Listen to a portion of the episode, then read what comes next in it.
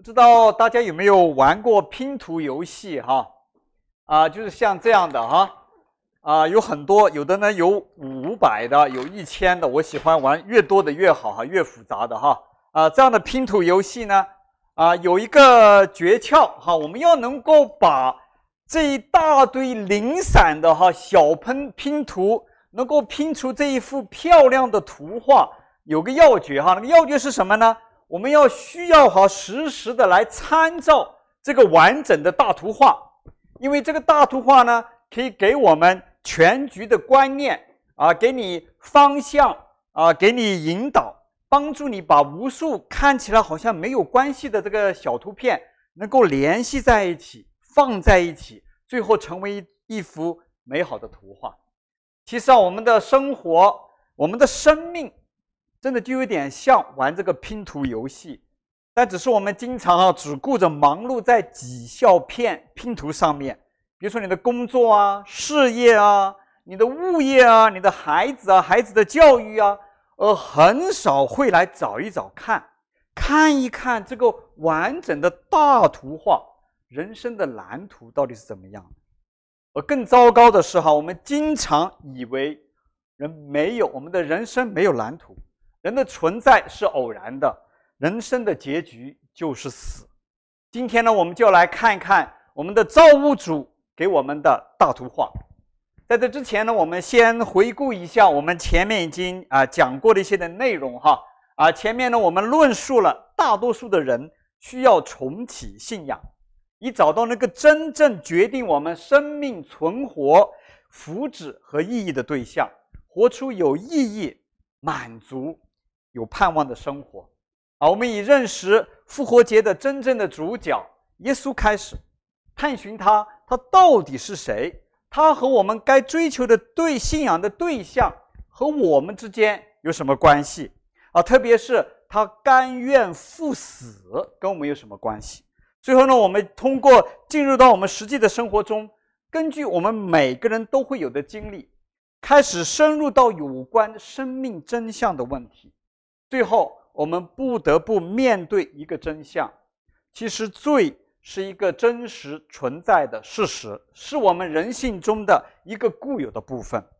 然而，这位受死又复活的耶稣告诉我们，这个罪让人与永恒生命的源头，那个造物主，我们人在天上的父上帝的关系断绝了，其结果就是死，就是罪的代价。而这个才是我们人类所有问题的根源，而人类的出路不是制度，不是法律，不是科技，不是自己创造一些偶像来拜一拜的宗教，而是在于要和这位主动来找我们的天上的父和好，恢复那个关系。耶稣带给我们一个大好的消息啊，这就是我们为什么讲福音的意思啊。大好的消息就是这位天父他爱我们，他定义要救我们，而耶稣上帝的儿子就是为你我而来，他为我们的罪付上了我们付不了的代价，他代替我们死了，让我们可以和上帝和好。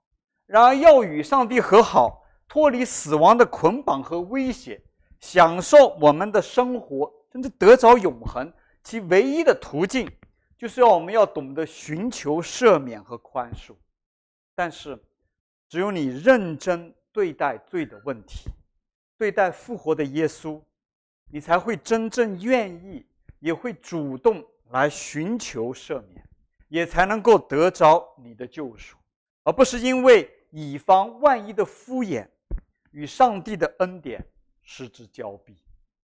当然，我在这里讲，你是个罪人，绝对不是要来谴责你、贬低你，好像抬高我、抬高我们这些信耶稣的人，来拉你入教。因为这个绝不是耶稣的态度，也不是我的。更重要的是，我没有资格，因为在这个问题上，我和你一模一样。如果一定要说一点点不同，我们只能说。我我们跟随耶稣的人是蒙了恩的罪人，我们还有很多的欠缺和不足，但是我们不敢掩藏这个好消息，好像只给我们自己、我们的亲人，而是耶稣差遣我们去让更多的人知道这个好消息，以得着上帝的恩典。而且在只有在这样做的过程中，我们才能不断的成长、成熟。这也是复活的耶稣的重要的教导。下面呢，我们就开始来看一看。我们生命的大图画，大家知道吗？这幅大图画在哪里呢？在圣经里。我们知道，圣经包括旧约和新约，其实是由四十多位这个成长背景、社会地位各不相同的作者，在不同的时期，用主要三种文字：希伯来文、亚兰文和希腊文，从大约三千五百多年前开始。历经了一千五百多年的时间，完成并编撰成册。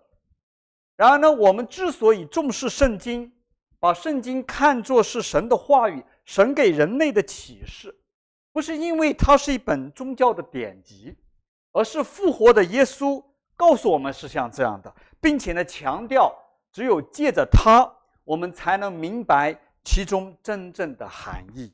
而这本书正是为他和他所做的工作，在历史上留下不可磨灭的证据。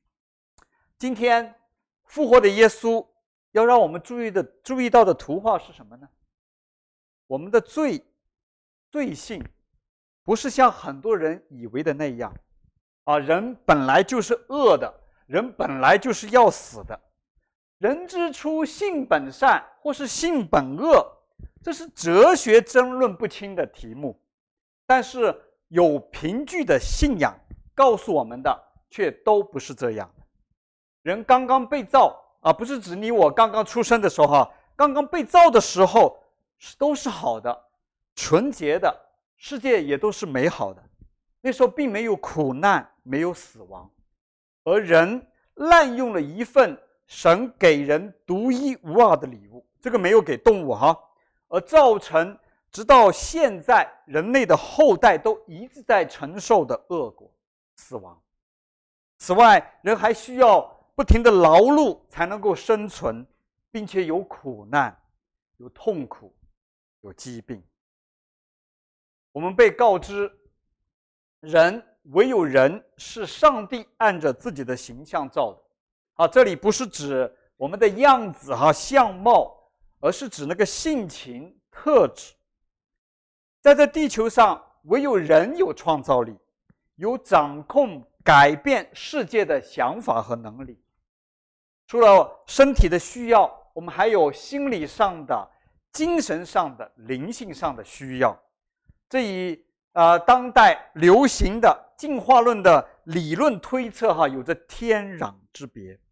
我请大家特别注意哈。进化论观不等于科学观。如果你不是先入为主和固执己见，你自己可以去查稿，去读这些的科学的报告和论文。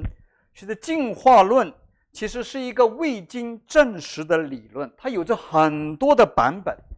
要接受它哈，需要和接受信仰一样，要通过信心，你要相信，而不是科学的确据。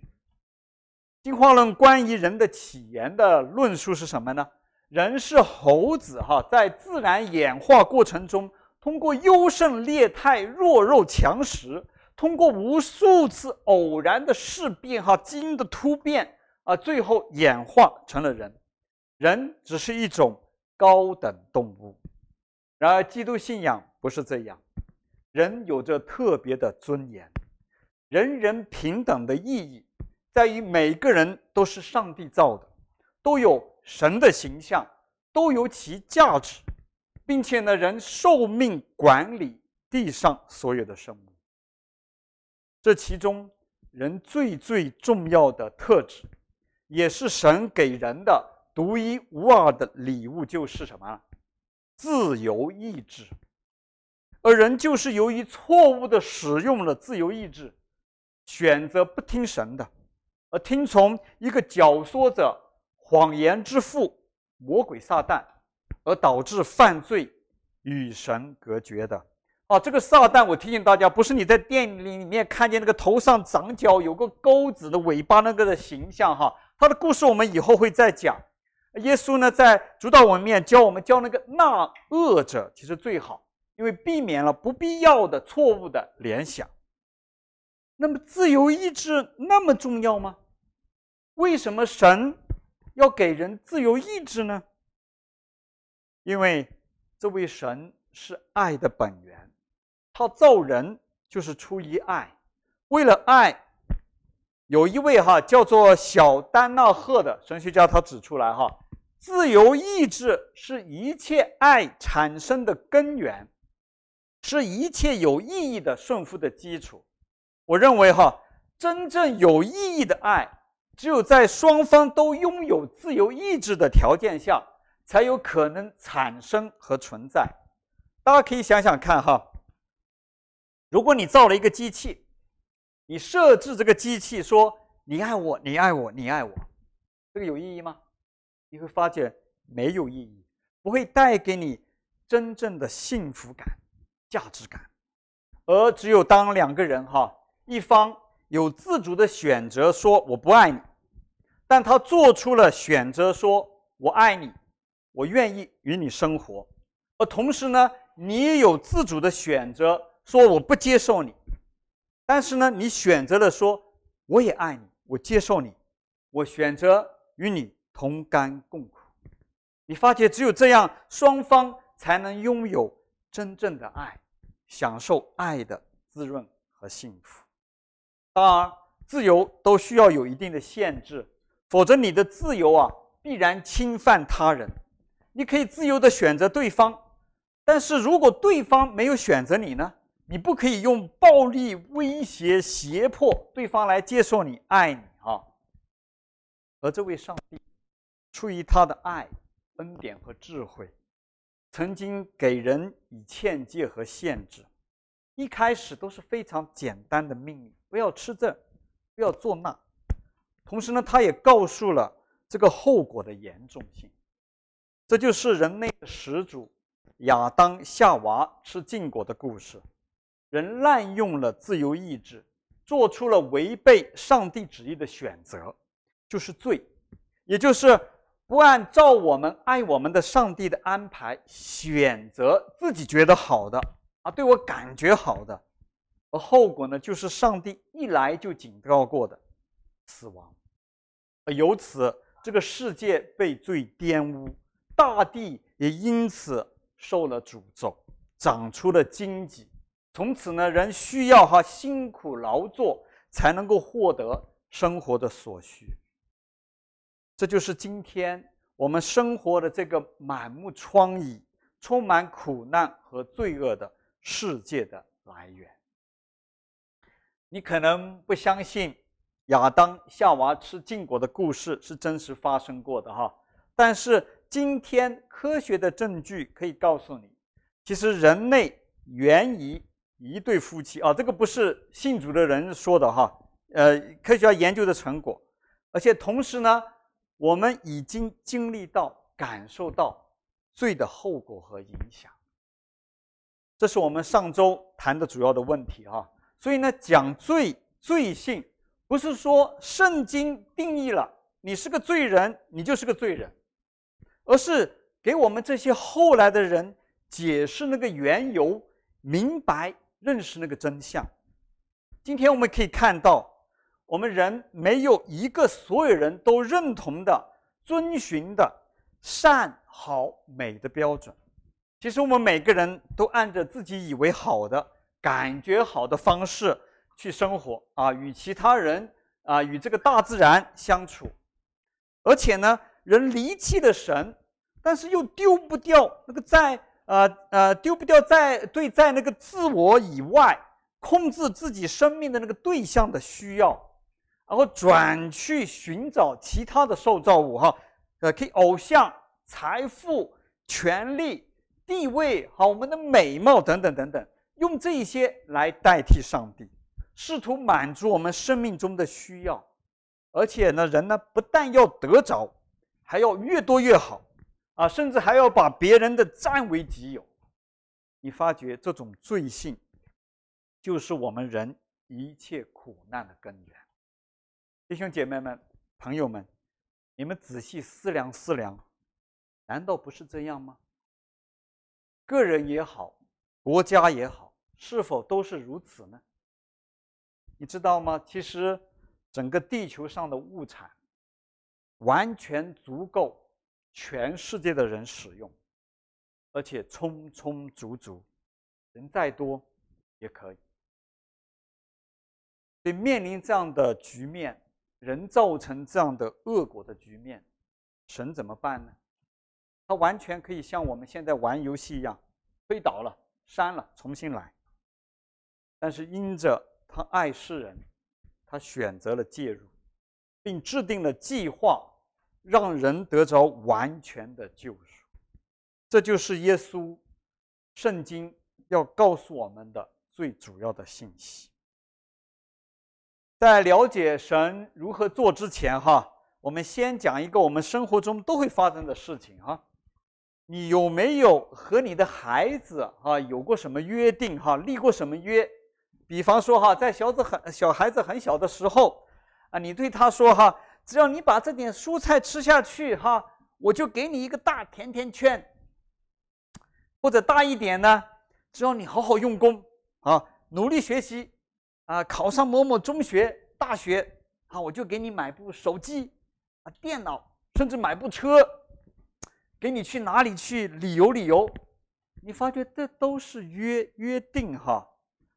你可以，你应该可以确信哈，当你们立约的这个目的，你不是为了要从孩子身上捞到什么好处哈，不是为了找借口，你时刻准备惩罚你的孩子，甚至要置他于死地吧？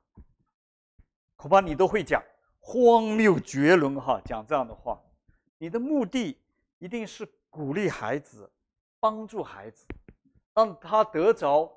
更好的前途，更好的生活，得着幸福，不是吗？这种的约不是为了做交易，而是单单为了让你的孩子得着祝福。好，我们有了这个概念哈，复活的耶稣告诉我们，其实上帝我们的天父也是这样待我们的，他选择了用与人立约，就像父亲对孩子那样。我们称之为恩典之约，这是神与人所立的独特的约。哈，上世纪著名的神学家牧师钟马田哈，他精辟地指出，神通过约的方式揭示出他充满了恩典的目标，把人从因听从了撒旦的教唆而导致的罪疚和玷污中拯救出来。所以一开始。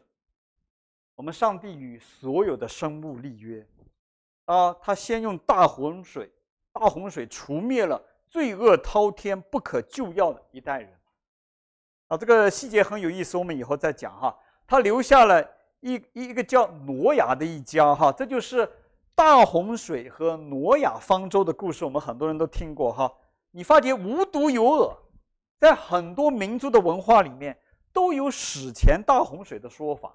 啊，包括我们中华的文化，我们有大洪水，有女娲补天，哈，在这里呢，上帝与所有的生物用彩虹立约，不再用洪水灭绝，也不再有洪水毁灭全地。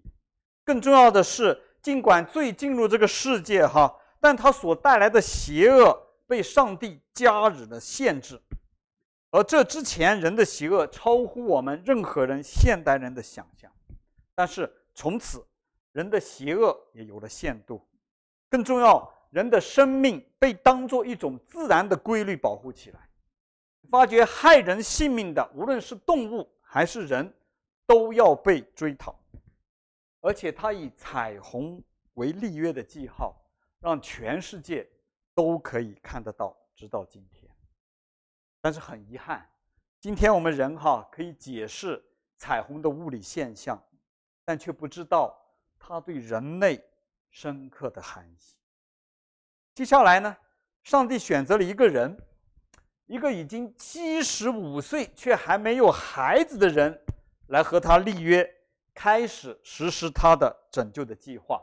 这个人呢，呃，我相信大家可能都听过哈，他叫什么？亚伯拉罕。但是哈，并不像大家以为的伟大的人物，而而他而而他是一个生活在远古的普通人，他不是超人，不是大能的勇士，更不是像我们现在想象的哈道德高尚完美的人。他的身上其实有很多的问题哈。我们可以看哈，一次他和他的妻子撒拉经过埃及的时候，因为撒拉长得非常漂亮哈，被法老知道以后呢，就想得到她。然后呢，法老就派了人来找亚伯拉罕了，就问他：“这是你的妻子吗？”亚伯拉罕想哈，如果他们知道我是她的丈夫，一定会把我给杀了，然后把她夺走。所以呢，我们大度的亚伯拉罕就说了哈：“她怎么会是我的妻子呢？她是我的妹妹。”而且呢，他还把撒拉送给了法老啊！法老呢，赐给了他很多的财富哈。我相信大家都会说哈，这个亚伯拉罕太不地道了哈，自私自利，对自己的妻子不忠不义。然后我告诉大家，这就是圣经里有血有肉真实的人物。感兴趣的朋友哈，你可以继续去读下面的故事，在啊创世纪当中哈。如果你不戴着有色眼镜哈去看亚伯拉罕，你就知道他其实是一个和我们一样的普通人，有着人各种各样的问题，又软弱，会撒谎什么哈。但是呢，神就是挑选了这么一个不完美的人，来和他自己立约，开始他的拯救工作。我们讲立约，大家都知道哈，这是个严肃庄重的事情哈。而且你发觉，上帝仍然尊重人的自由意志，他从来不强迫人，他并没有说哈，因为我是上帝，我是神，好，我要祝福你，所以呢，你必须马上跟我立约，来跟从我哈。你发觉他是先主动接触亚伯拉罕，而且呢，给他一些的承诺啊，呼召他来跟随，跟随自己。而在亚伯拉罕自愿顺服来跟从的过程当中呢，他不断地和亚伯拉罕对话，给他带领，让他更多了解、认识自己。是在经过了一段时期，亚伯拉罕一次次表现出自愿的情况下，神才一步一步完成了他和亚伯拉罕的立约。而这个约呢，有特别的内容，有庄重的仪式，有传之后世的记号。他开启了。上帝给给人类的恩典之约，下面呢，我们就一起来通过今天我们所读的经文哈，《创世纪》里面的记载，了解一下那些的细节，让我们能够更清楚地认识这位神，这位耶稣启示的上帝到底是怎样的神，他的性情是什么，他对我们的心意到底如何，同时呢，我们怎么才能跟他和好？啊，一开始，上帝主动呼唤亚伯拉罕。啊，当时亚伯拉罕的名字，他自己的名字哈，叫亚伯兰，意思呢就是一个伟大的父亲哈。在创世纪当中哈，耶和华对亚伯兰说：“你要离开本地本族父家，往我所要指示你的地去。”好，他有应许的哈，我必使你成为大国，我必赐福给你，使你的名为大。你要使别人得福，为你祝福的，我必赐福给他；诅咒你的，我必诅咒他。地上的万族都必因你得福。如果我们了解背景哈，我们会知道神在说什么呢？他说：“我要你离开你所熟悉的环境，影响你、塑造你的环境。”我知道年纪已经很大，你还没有孩子，但是呢。我要你从你的环境当中出来，跟从我的引导，因为我决定要从你开始做最终影响整个世界的大事。而现在的我们，只要稍作了解，你就可以知道，其实这些应许都已经实现了。今天很多的国家和民族都宣称他们源于亚伯拉罕，称亚伯拉罕为先祖，啊，从他得着了祝福，哈。大家知道吗？犹太人、穆斯林都称自己是亚伯拉罕的子孙啊。当然了，如果你认识神，也知道上帝的子民哈，我们也称亚伯拉罕为我们的信心之父。人们可能压根不知道当时如雷贯耳、强大的以拦王的存在，你没有听过吧？哈，但今天在不同种族、文化、语言当中，很多人都知道亚伯拉罕。这难道不奇妙吗？弟兄姐妹朋友们。在亚伯兰遵照上帝的吩咐上路以后，他不断经历他的带领祝福，哈，过了多年后，尽管还未看到应许的实现，哈，对他最重要的，对我们华人一样，哈，莫过于有后代，没有。但是呢，亚伯拉罕渐渐形成了一种坚定的信念、信心，他选择信任上帝，信任他的应许，即使他还没有孩子。他和他的妻子年纪已经很老迈，他相信并愿意按照上帝的应许和教导去生活，去行事为人，去做重大的决定。而在这里，圣经记录了一个陈述，一句鉴察人心肺腑的上帝对亚伯拉罕的判语。啊，在创世纪十五章六节那里，说到亚伯兰信耶和华。耶和华就以此算他为义，请大家特别注意我下面所说的：因着亚伯拉罕信心的回应，因着在与神同心的过程中，内心真实的接受和外面行为都表现出来的信心，绝不是哈，绝不是被一时感动说一句“我相信”哈，上帝认可了。以亚伯拉罕为义，换句话说，上帝赦免了并接纳了他，和他和好，恢复了关系。我们注意哈，圣经当中讲的“义”的意思，其实是一个司法用语，意思意思是，尽管亚伯拉罕实际上还是有问题、有罪、不够格的哈，但是呢，上帝认可了他，给了他义人的身份啊。同时，我们也一定要明白哈。那个义的概念不是道德行为的完全，好，而是指与上帝哈与天上的父有了和好的关系和地位，啊，可以去亲近这位圣洁公义的神，而不用再躲避和惧怕。更进一步说哈，尽管他仍是不完全的人，上帝收养了他，成为了神家神国的人。并成为所有因同样的信成为神儿女人的先祖，这其实才是万国之父真正的含义啊！因为亚伯拉罕信心的回应，上帝接纳了他，并决定以亚伯拉举行立约的仪式，确立和他的恩典之约。好，下面我们就一起来看一看他们怎么做的哈啊，在创世纪十五章那里。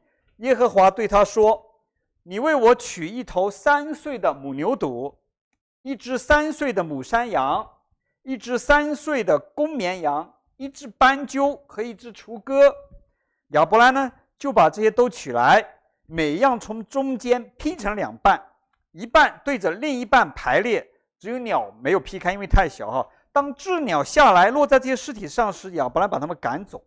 到了日落，当亚伯兰沉睡。的时候，哈，看见有冒烟的炉和烧着的火把从这些肉块当中经过。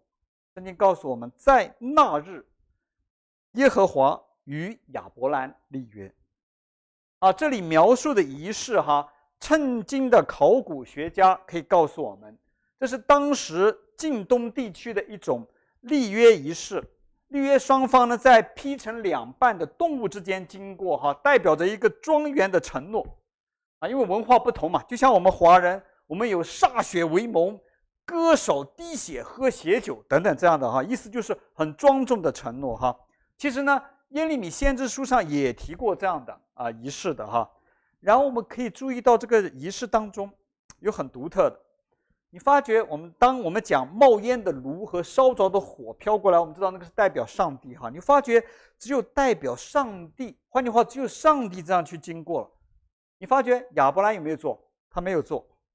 也就是说，这位上帝他主动承担了约定的义务，他立约更多是约束自己，因为他知道人的不义、悖逆，但他要这样做，让人能够懂得相信他的信实，告诉人他一定会兑现他的承诺。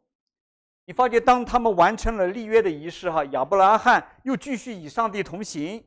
也有了更多的经历。到了亚伯拉罕差不多九十九岁的时候，注意哈，那个时候呢，他还是没有得着上帝应许给他的孩子啊啊，当快要得着，但是呢，从他的角度来说，他压根不知道哈。上帝再次重申了和他的约，应该说呢，对他的约哈，并且呢，上帝把他的名字改成了亚伯拉罕。亚伯拉罕的意思就是多国的父的意思，然后呢，给出了一个更重要的应许。我们来看看上帝怎么说的哈，《创世纪》当中记载的哈，看呐，这就是我与你立的约，你要成为多国的父啊。重复前面的哈，你可以看到有很多是重复前面的。从今以后，你的名字不再叫亚伯兰，要叫亚伯拉罕。因为我已经立你做多国之父，我必使你生养极其繁多。这是也是以前有的哈，国度要从你而立，君王要从你而出，也跟以前的有关系。但是，请大家特别留意，下面就是最最重要的应许。神说：“我要与你以及你世世代代的后裔坚立我的约，成为永远的约，是要做你。”和你后裔的神，也就是说，其实上帝立约的核心，他要做亚伯拉罕和他后裔的神。这句话的重大意义在哪里呢？我们要知道哈，当人犯了罪，与圣洁的上帝隔绝，就意味着其实人和神不再有关系了，人也不再属神了。而神呢，也不再是人的神了。事实上，我们大家知都知道，如果人听谁的话，那个这个人这个对象才是他真正的主宰，是神，是他的神，不是吗？人犯罪是人选择了听从撒旦那个恶者的话，选择了那个恶者作为主宰，从此呢，落入到他的掌控，落入到苦难的深渊。而上帝在这里借着约。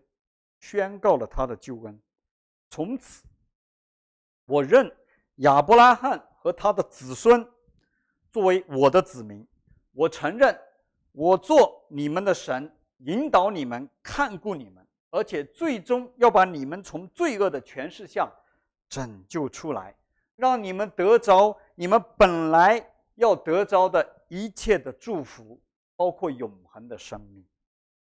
同时，我们知道，上帝给亚伯兰改名字，也意味着我给了你新的名字、新的身份，从此你属于我。同时啊，虽然上帝没有让亚伯拉罕行那个仪式仪式哈，因为他知道他做不到，但是呢，他要求他和他的后裔要做一件事情，作为与上帝立约的记号。就是我们大家熟悉的割礼哈，就男子割包皮。这里呢，我们一定要明白有个事情哈，上帝是灵，当与他打交道的时候，你必须记得，上帝讲的要求呢，是会让人能够听得懂的，并且做得出来、看得见的。但背后啊，一定都有着灵性的含义。而以后的哈，不少称为上帝的子民的犹太人，就犯了这个严重的错误，以为。割了外面的包皮啊，身体上的包皮就是亚伯拉罕的子孙，就在上帝的恩典的约当中，而且呢，这还只跟男的有关系哈，跟女的没有什么关系的，这是我们可以看得到的犹太人当时他们的概念。但其实，这位慈爱的上帝，他通过各种的方式，包括差派先知去宣告，割包皮只是一个象征，其真正的含义。是要人除掉内心的污秽，就是那个自我为中心、悖逆不顺服，而这正是滥用了上帝所赐的自由意志所造成的今天的恶恶果。啊，我们可以读到哈，在圣经当中有一本叫《生命记》，就是重申上帝命令的那本的书当中记载到说：“耶和华你的神要使你的心和你后裔的心受割礼，好叫你尽心尽性爱耶和华你的神，使你可以存活。”而到了耶稣来的时候，哈，他也启示他的门徒说，在罗马书当中二章二十八到二十九节记的哈，因为外表是犹太人的，不是真犹太人；外表肉身的割礼，也不是真割礼；唯有内心做犹太人的，才是真犹太人。真割礼也是心里的，在乎圣灵，不在乎遗文。这样的人所受的称赞，不是从人来的。而是从上帝来的。啊，讲到这里哈，大家可以看到、意识到吗？这位上帝从几千年前就已经借着亚伯拉罕向人启示了他重要的心意，他的性情。最重要的是，这位上帝是一位慈爱的神，因着爱，他造了人，因着爱。在人选择离弃他、遭受到罪的恶果后，他仍然没有放弃，而是积极的介入拯救。因着爱，他选择了与经常悖逆、犯罪的人立约，用他恒久不变的爱，而不是威胁、惩罚来唤醒人，这吸引人自愿的来选择接受他的爱、他的引导和拯救。而且他的慈爱从来没有改变过，永远长存。我们后面还要看一些其他的约，包括大家听过的、很熟悉的十诫。但是希望你记得哈，上帝恩典之约的根在这里，以后也没有改变，改变的只是上帝实施的方式。所以旧约、新约真正的概念，不是说完全不同的约，而是在不同的阶段。用的不同的方式，好，几个很简单的例子，大家可以理解啊。就像父母对孩子的爱是不会改变的，不管这个孩子是三岁还是到了五六十岁，都不会改变。但是呢，这个父母会随着孩子年龄的增长，会用不同的方式来对待孩子们。啊，小的时候可能是会用权威式的管教，哈，慢慢长大呢，会变成朋友啊，他的师长用导师式的引导建议。来引领他们，我们的上帝也是这样的。同时啊，对我们每一个人来说，从亚伯拉罕开始，上帝就已经告诉我们，和他重新和好，建立爱的关系，也就是那个被称为义的途径和模式，就是信。这个核心的概念哈，贯穿整本圣经，贯穿整个人类的历史，也贯穿人类自己的。宗教信仰的体验，只不过哈，人对信的理解和解读千差万别。然后复活的耶稣要我们关注的是圣经里面给我们的启示，关注的是他自己启示出来他自己的教导哈。后面我们还会再谈的哈。所以弟兄姐妹们、朋友们哈，大家切记切记，大家不要只是听我说，你们可以自己去查考，去对照亚伯罕的经历。我们来明白这里讲的信到底什么哈？我讲这里讲的信有三个非常重要的部分，我们经常忽略的。第一个，信是一个过程，或者说是一个旅程，是在寻求神、认识神、与神同行的过程当中，不断的萌芽、生长、成型，而且不断的在晋升、深入的过程哈。第二个呢，信。源自一开始最短简单的相信、接受，然后呢，在内心确定下来，形成你的潜意识，就是说你不用特别想，来指导你行事为人、做决定，而且呢，它会在你外面的行为表现出来。第三个，信的核心就是信靠上帝的应许和顺服上帝的带领。所以这里讲的亚伯拉罕因信称义的信，哈，不是从古到今很多人很多宗教人士以为和教导的，也很可能不是你以为和认为的。出生，啊，我有亚伯拉罕、以色列的血血统啊，我的祖上、我的父母是信神的，我就是属神的。否则呢，跟我没有关系哈。我们是华人，怎么可能信洋教呢？啊，确切的来说啊，不是洋教，就是中东的宗教哈。同时呢，这个也不是说这个世界的人认为的外在的好行为。啊，我为人不错啊，我遵守呃国家的法律法规哈，又没有犯什么大罪，我就应该是属神的，属上帝的。否则呢，你说我是罪人，我才不要这个信仰。好，最后呢，更不是什么，更不是我们近代才开始流行的简单的道理上的认同和相信。只要哪天我说了句“我相信”，呃，你不用去深入的认识上帝，不用去生在生活中操练顺服神，我就是属神的，管他什么的，就是这样。不是，都不是，而是信靠顺服。所以希望大家记得哈，以后我们讲基督信仰里的信，指的是什么？